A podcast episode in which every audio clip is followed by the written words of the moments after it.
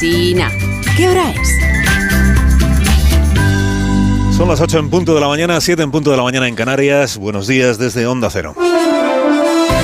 Más de uno en Onda Cero.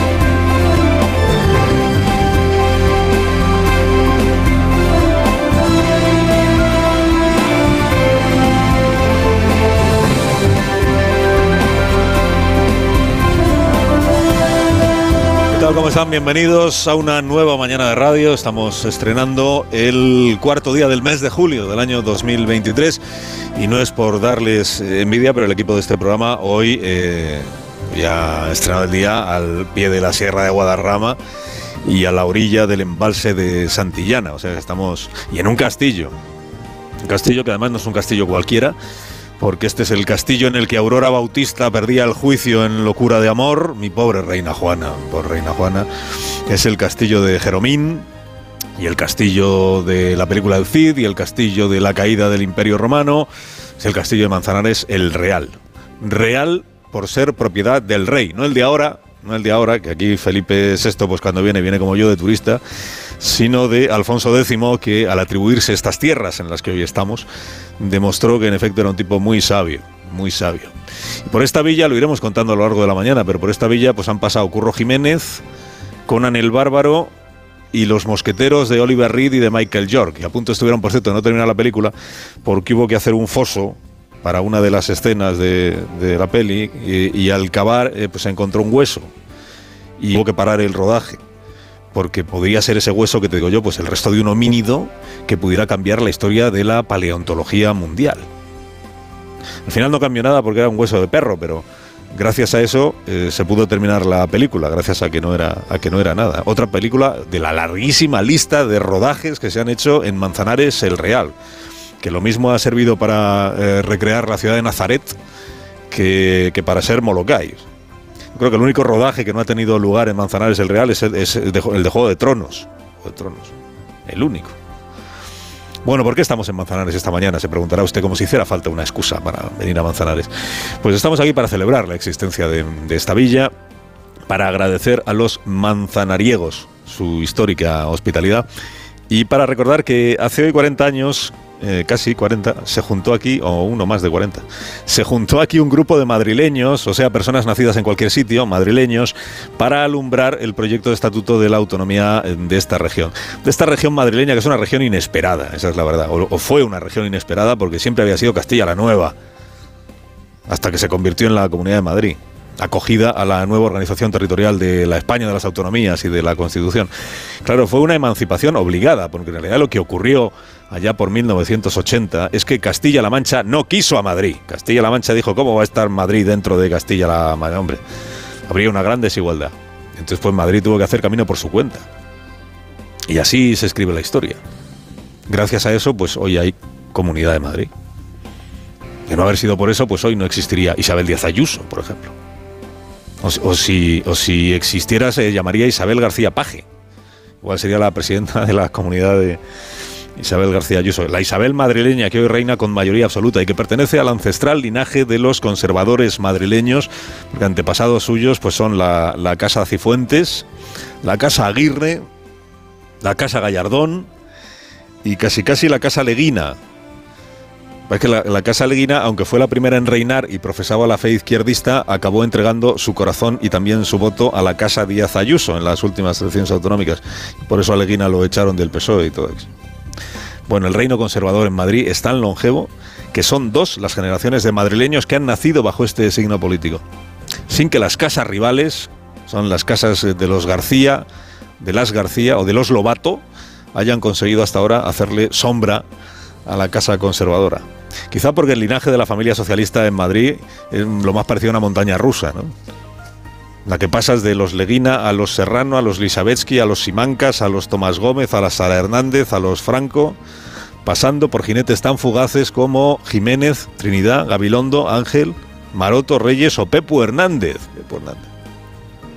Y así no hay manera de culminar o, o, de consolidar un proyecto, Juan Lobato. Así no hay manera. Si es que no os dan tiempo. ¿eh? Juan Lobato, a quien enviamos un saludo. Le envío un saludo muy cordial porque el pueblo de al lado es el suyo, ¿eh? Soto del Real real porque perteneció al señorío del Real de Manzanares. Tras esta rápida excursión que hemos hecho por la historia de la comunidad autónoma de Madrid, la que más atragantada tiene el presidente Sánchez, pues procedamos con la historia de estos días, que es la historia de la campaña electoral y la historia de lo que sucederá no solo el 23 de julio, en la noche del 23, sino los días siguientes. Yo tengo el convencimiento, la intuición de que el 23 de julio por la noche se va a saber quién es el presidente del gobierno se sabrá. Fijó estuvo anoche, eh, en la tarde de ayer, en el diario La Razón, pronunciando allí una conferencia. Eh, naturalmente abogó por la mayoría absoluta.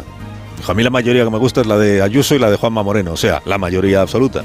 Naturalmente repitió esto que ya no sabe cómo decir el señor Feijó, que es está en manos de los votantes. Lo que pase el día 23 está en manos de los votantes. Quien quiera que yo tenga una mayoría absoluta que me vote a mí y que no vote a Vox y que no vote a Sánchez y que no vote a nadie más que a mí. Bueno, en esta idea es en la que él trabaja, en la idea de tener 150 diputados en la noche del día 23, porque entiende que si consigue ese número de diputados, 150, habrá poca duda de que será él quien gobernará España. Ya se verá eh, con qué actitud de Santiago Abascal o con qué exigencia. Pero si llega a los 150, Feijóo por hecho que en la noche del día 23 se podrá proclamar presidente del gobierno. Lo veremos. Ocurre que la historia de España, de la que vamos a hablar mucho esta mañana, la historia de España, si no se repite, sí se versiona a sí misma.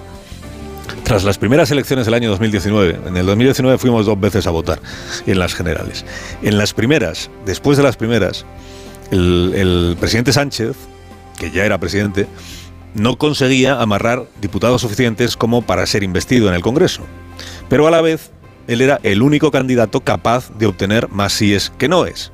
Es decir, él era el único candidato factible, Pablo Casado no tenía opciones, y sin embargo no conseguía los apoyos necesarios. Y entonces protagonizó el presidente Sánchez uno de ellos de criterio o contorsionismos más sonados. Porque él, que había sido el autor del no es no en la investidura de Mariano Rajoy, no es no, aunque eso suponga bloqueo y otras elecciones generales, se reconvirtió en el profeta del sí es sí. Cuando predicaba Sánchez, faciliten ustedes mi investidura, puesto que soy el único que puede ser investido, para que no haya nuevas elecciones. Esto nos tiene que hacer reflexionar sobre los procesos de investidura, sobre cómo tenemos que modificar y reformar todos estos procesos de investidura para que los españoles y españolas, cuando sean convocados a las elecciones generales, se sepa que el día en el que se convoca el pleno o la investidura, pues se sabe qué gobierno se va a formar. Pero esa es otra cuestión que ya abordaremos cuando tengamos la legislatura en marcha. Bueno, la legislatura al final se puso en marcha después de otras elecciones generales y lo de cambiar la forma de investir a los presidentes, pues nunca se volvió. Porque una vez que te han investido ya te da igual, ya, para las siguientes, como ahora, para las siguientes, o sea, ahora estamos otra vez con este debate. Bueno, pues cuatro años después vuelve el debate este sobre el bloqueo, la repetición de elecciones, facilitar la investidura de quien, de quien tiene opciones, etcétera. Con protagonistas veteranos, porque ahora es Felipe González quien está entonando no lo mismo que Feijó. Hoy algunas crónicas eh, andan un poco perdidas. González no está diciendo lo de que gobierne la lista más votada, que es lo que dice el señor Núñez no. González está diciendo lo mismo que decía Sánchez en el año 2019. O sea, que si solo hay un candidato que tiene opciones de ser investido, pues, si alguien puede amarrar una investidura aunque haya perdido las elecciones, a Felipe González le parece bien que gobierne. Pero si solo hay uno que puede eh, amarrar una investidura, que es el que ha ganado las elecciones, y los demás no tienen números, que es lo que podría pasar, el 23 de julio, pues que entonces sí, que entonces se le facilite la investidura al único que tiene opciones de ser investido. Por ejemplo, si a Sánchez no hubiera manera por los números, no le dieran los números el día 23, ni siquiera con todo el independentismo apadrinándole, pues que entonces se facilite la investidura del señor Núñez Feijóo para que no haya nuevas elecciones y para que Feijóo no tenga que pagar el precio que le pongan los de Vox o los de cualquier otro grupo. Esta es la tesis de Felipe González, que insisto, es la tesis que defendía Pedro Sánchez cuando en 2019 la derecha, Pablo Casado, advertía del infierno que iba a sufrir España si Sánchez al final pactaba con Podemos y metía Podemos en su gobierno. Y entonces Sánchez le dijo esto a Pablo Casado. No comparto ni rebotamente sus terrores, señorías, pero si son sentidos y no fingidos, no alcanzo a entender cómo es posible que no muevan un dedo para evitar que suceda. Que la historia de España a veces se versiona a sí misma porque esto es lo que está sucediendo. Bueno, mire lo que está sucediendo ahora. Zapatero. Zapatero es ahora la estrella rutilante de la campaña electoral socialista. A falta de otros tenores, pues está actuando él allí donde puede cada día. Zapatero estuvo mucho tiempo proscrito por la actual dirección del PSOE. ¿Por qué? Porque Zapatero representaba, fíjate tú lo que han cambiado las cosas, ¿eh? Zapatero representaba la traición al electorado progresista. Porque se había pasado meses negando que hubiera una crisis económica en el 2018 y porque luego había prometido que habría una salida de la crisis sin recortes. Y al final acabó rebajando el sueldo de los funcionarios, congelando las pensiones y modificando la Constitución con Rajoy de la mano para santificar el pago de la deuda. Y todo eso no se lo perdonaban en el PSOE. Creían que era el culpable de lo que le había pasado al partido. Sánchez no quería saber nada de, porque además Zapatero luego hizo campaña por Susana Díaz. Entonces era como el innombrable. ¿no? Bueno, pues hoy Zapatero es quien ejerce de mentor y de agente electoral de Pedro Sánchez, quien está justificando la falta de palabra, los bandazos del actual presidente. Se revuelve ZP cuando se dice que Pedro Sánchez eh, engaña o miente. ¿no? Sentó fatal que yo le preguntara en este programa por qué nos había mentido tanto. Se ha hecho un hueco en estos años Zapatero en el Consejo Áulico de Pedro Sánchez y aún más en el Consejo Áulico de Sumar antes Podemos. Y hoy está rivalizando con su pupilo en omnipresencia mediática. Y en TV3 ayer descartó el presidente Zapatero que el PSOE pudiera facilitar la investidura de Feijó si solo Feijó pudiera ser investido. O sea, descartó lo que Sánchez descartó que Sánchez haga lo que reclamaba a los demás hace ahora cuatro. Bueno, como lo dijo Zapatero, pues que hable el portavoz Zapatero. Adelante. Mire, el PSOE lo hizo una vez con Mariano Rajoy para no repetir unas terceras elecciones. Nos costó un desgarro interno. De hecho, Pedro Sánchez protagonizó la posición contraria. Y lo que es más importante es que jamás nos lo reconoció el Partido Popular. Bueno, eh, presidente, no distorsionemos la historia, muy reciente historia, porque distorsionar se parece mucho a mentir, ¿no? Se parece, se parece. Es Zapatero que el PP nunca le reconoció aquel paso al PSOE me temo que no es verdad. Rajoy se lo reconoció aquel mismo día, en el debate de la investidura. Es verdad que lo hizo tímidamente Rajoy para no echar sal en la herida que aún tenía abierta el Partido Socialista. Como seguro que recuerda quien ejerció de portavoz socialista en aquel pleno, hoy empleado de Pedro Sánchez en la Moncloa, Antonio Hernando. Simplemente voy a reconocer el papel que ha desempeñado el Partido Socialista a lo largo de la historia de España, antes del día de hoy y el que espero que desarrolle en el futuro. Lo que olvida Zapatero, o lo olvida o lo quiere olvidar, no lo sé, es que la mayoría de la dirección socialista de entonces consideró en efecto que había que facilitar la investidura de Rajoy, pero no por hacerle un favor al PP, no por hacerle un favor a Rajoy, sino por el desastre que para España y para el PSOE habría sido forzar unas terceras elecciones generales. Y esto no lo digo yo. Esto lo dijo alguien que sabía de lo que hablaba. Se llamaba Rodríguez Zapatero.